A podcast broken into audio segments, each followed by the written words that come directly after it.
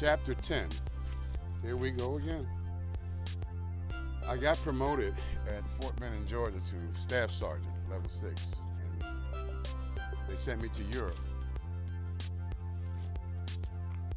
as a new Staff Sergeant. I went to Nuremberg.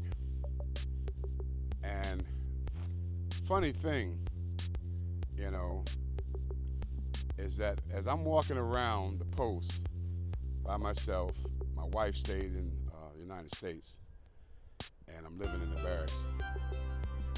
And as I walked around, a lot of people spoke to me and greeted me. But this is how they did it. They said, uh, "How you doing, Chief? Hey, Chief. What's up, Chief?" You know, and I didn't really notice it at first, but it was just this one soldier was coming towards me, and I'm starting to pay attention to the greetings now. And he said it, and I grabbed him, and I said, "Why are you calling me Chief? I mean, all of our names are right on our uniform, you know, James, and I'm a Staff Sergeant, you know." And he said, he said, "Because you're a You're a Staff Sergeant." And I'm like, "Well, where does that come with Chief? What is that?" He said, "Well, here, every Staff Sergeant is is the, is the in charge of the tank, field artillery. You're a chief. You're a tank chief." And I was like, "Oh, well, thank you for informing me that." See, I was maintenance. You know, I was a Staff Sergeant in maintenance, not in field artillery and the tank. But the, t the, the chief of the tank is a Staff Sergeant like me. So we got to the bottom of that. Now, this is important, exciting. My G E D, whoa, got me into some secrecy. Yeah, I was working hard at the motor pool, making sure everything was accounted for. You know, I was a motor sergeant, and I was in charge. And some runner, you know, the first sergeants, they have runners. And the runner came down and said, uh, Sergeant James, Sergeant James, uh, it's mandatory that you go to the training room in the attic. And I was like, "I'm busy." You know, he said, "No, the first sergeant, the first sergeant wants you there." And I said, "Tell Top that I'm busy down here. I got, you know, I got things going." And he said, "Well, Top said it's mandatory and you have to be there." So I dropped everything and I was fired up. I was gonna go to that training room and say, "Look, I don't have time for any meetings or anything like that.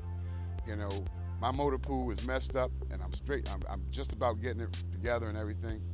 But when I got to the training room in the attic, it wasn't about the motor pool. It was about me and Delta Force. Can you believe that? Delta Force came calling on me. And when I went into that training room in the attic, they locked the door behind me. And everything was said in that room was top secret. And they tried to recruit me, Delta Force. You know? And when the time came and they said, "Now who in here doesn't want to be Delta Force?" I raised my hand. And I said, "You guys are about two years too late. Let me out of here." And they let me out of there. Wow, huh? Remember, I told you I had an expert infantry badge. You know, and it's rare, it's rare. Delta Force came looking for me. But I got out of there.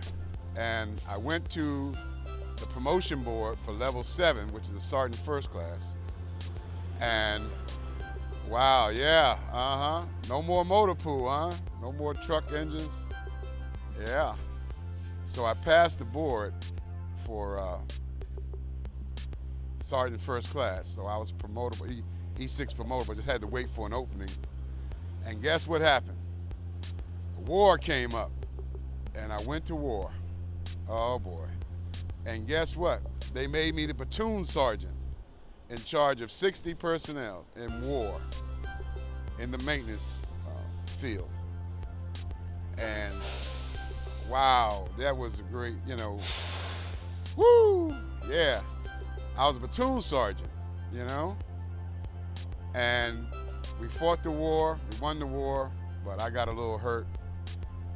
and I ended up going to nine different hospitals, and I ended up in Walter Reed, and I got a medical retirement.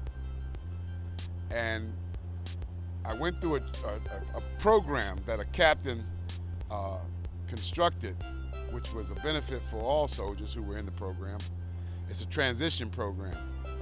And he ordered me to go to the post office because he said that that was very special, that every test that opened and closed while I was in the military was open only to me. And Congress approved it, and it was an opportunity of a lifetime. And he ordered me to go to the post office and take every test, examination, that opened and closed while I was in the military, because I was getting a medical discharge, which turned into honorable. So, without doubt, I went and applied for nine tests, no study, me and my G E D, and we passed seven of them.